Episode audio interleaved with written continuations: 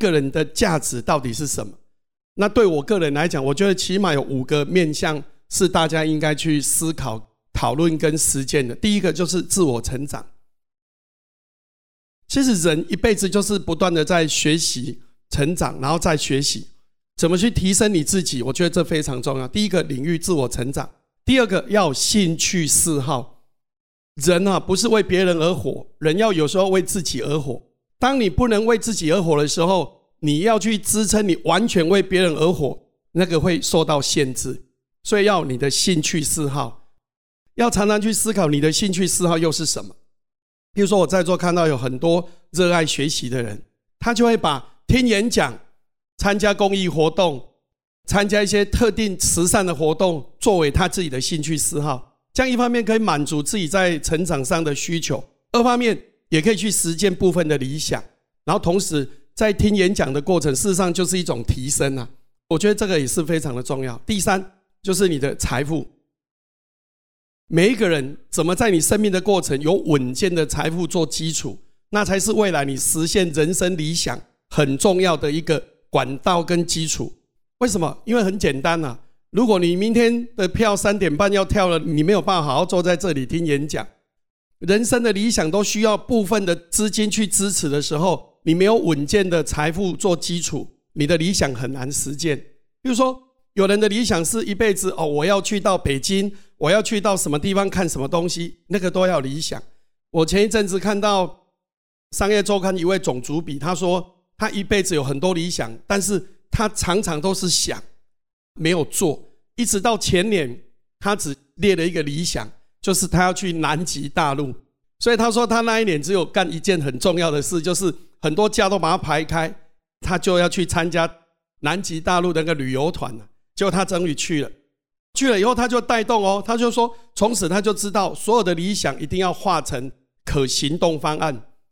因为已经去过南极了嘛，哈，有成功的案例，所以他现在做什么？他说他去走古道，古道哈，高扎朗的给古道，好像南部就阿里上面有特富野古道，春日乡那边有叫阿郎伊古道呢，还有什么进水营古道等等啊，他就喜欢走古道。他说：“第一个走古道，既然是古道嘛，所以相对都还安全，路径清楚。第二个，通常风景都很不错，就常运动，常去体验。所以各位，你要财富基础。第四个要家庭要幸福。如果没有一个稳定健康的家庭关系，比如说你跟你的长辈、你跟你的晚辈，还有你跟你的另一半，这样的一个稳定的家庭关系是需要被经营的。第五个。”第五个领域就是服务社会。我们自己活得很好以后，我们怎么让这个社会更好？要有这样的心，我们的社会才会更进步啊！你有没有那个推己及人？以前我们不是学《论语》有一句“推己及人”吗？我们自己好，我们希望别人更好。我们有没有那个心量？这个非常重要。刚刚来这里的路上，我是开中正路，就看那个小朋友在慢车道跑。我第一个念头是，这个孩子是找人还是走私？我没有很清楚，因为我那时候也是在十字路口就开过去，在那个田中玉米旁边加油，结果我油一加满出来，那孩子还在快车道走路，已经从福德路的东侧走到福车路的西侧，我车子就一停，我一停以后，旁边我的前面有一部车子，那个先生看我停，他也跟着停，我们两个就共同。去把那个孩子抓到路边，然后我就赶快打一一零，让警察来处理。我就跟那个先生说：“我先生，你有高贺，你做有爱心的哈。因为这个孩子，他接着你放他走下去，他就走到中正地下道，又不知道走到哪里去了。家长会不会担心？一定会担心。孩子的安全怎么样？我想也会看虑，让警察把他请他到派出所去，好好的查一查，应该起码是最安全的做法。啊，所以我们两个就共同做了这件事了。事实上，我那时候也在想，我不知道会不会来不及。不过，我觉得那个是比较重要哈。所以在生命的过程，各位，你能实质上能做得到的，你有没有一件一件的去做？今天换成是你，你愿不愿意去打那个一一零那个电话？你愿不愿意去读去做一件事？然后我们开始做以后，我就跟各位分享，人生很多事情都是这样。什么时候最困难？做决定的时候最困难。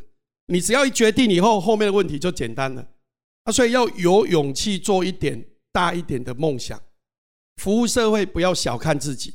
我常讲，很多人，尤其是我们很多的周围的长辈，他们都会做志工。我觉得做志工很好。你去医院做志工，我跟你讲，你啊这几年能力哈，你对医疗的常识一定增强很多。你起码会知道哪一个医生很不错啊。万一有需要，你也才够挂对起来会比较好。你去科工馆当志工做久了，我跟你讲，你对那个里面那个什么领域，哪一个展览室的展览有什么优点，外公你一定清楚。所以做不一样的志工，你就会学习到不一样的资讯，会认识到不一样的人。那重点是各位愿不愿意去做啊？如果你都不愿意做，你当然不可能学习到那么多不一样的资讯。所以我一直觉得服务社会也是生命中很重要的。像我个人啊，哈，我常这样讲，我一辈子最喜欢就是服务这两个字。怎么说？我以前念书，国中我是念道明，念道明中学。我后来入社会以后，有机会就常回学校。校长就说：“啊，你是杰出校友。”都说我不敢当啊。为什么？因为我那时候，我每次考试完，我们那个时代还有模拟考哦，就是总分七百分，然后全校排名。我跟大家报告，我每次出来都是名次比分数多，名次都比分数多，每次都考五百多名，啊，只有四百多分哈。啊，所以我说杰出校友，我说我不敢当哈。但是在那个过程里面，我的成绩不理想啊，所以很没有信心呐。很没有信心，所以我搞高中的时候考不好，我就去念真修。可是我觉得有一点，我觉得很不错，就是我有很强的学习动机，我愿意去学习，愿意去接触。所以那时候我就在入到正修以后啊，我们那时候不是都有那个大专青年自强活动吗？我就看，哎，墙壁写着好多好多几十个，我就看到个阿里山啊。从小我们就欣赏说，哦，有一个。阿里山应该去看一下，我就要去报名。他可是没有钱怎么办？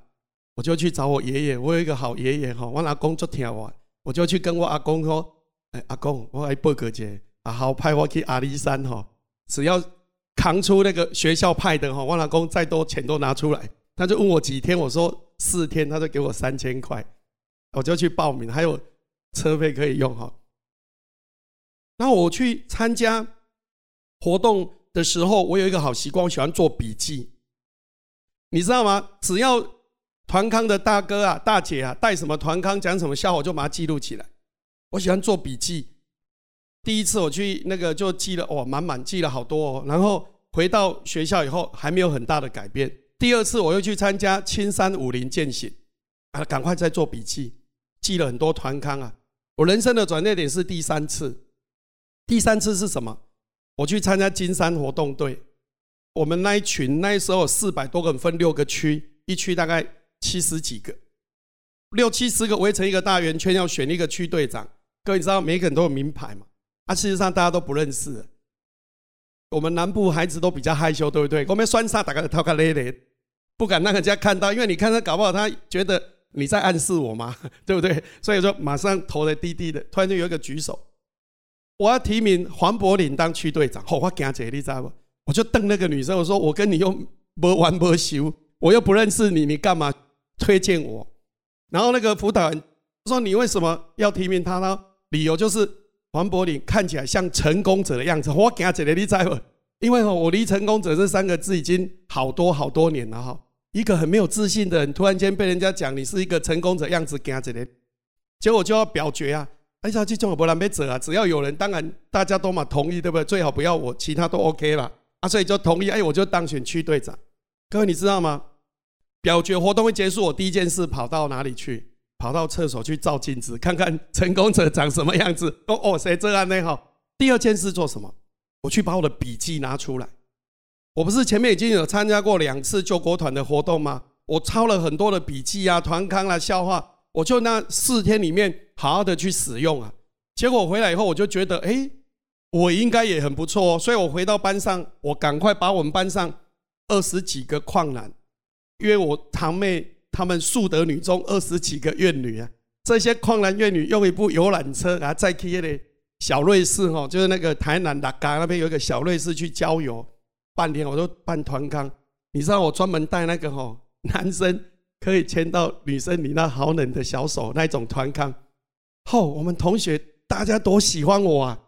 我从小到大没有一天摸过那么多女生的手，多好啊！哈，打个龙刚我就赞了，你知道吗？下个学期我就当康乐股长了，继续办这些，然后下次就找国际的这样弄弄。啊，我三年级还没结束，人家选我当科会长候选人，啊，我的对狼双计呢？四年级当选土木科会长，五年级当选 B 联会总干事，然后当选大专优秀青年。好，这一段的重点在哪里？第一个，机会来的时候，你准备好了没有？各位朋友，机会来的时候，你准备好了没有？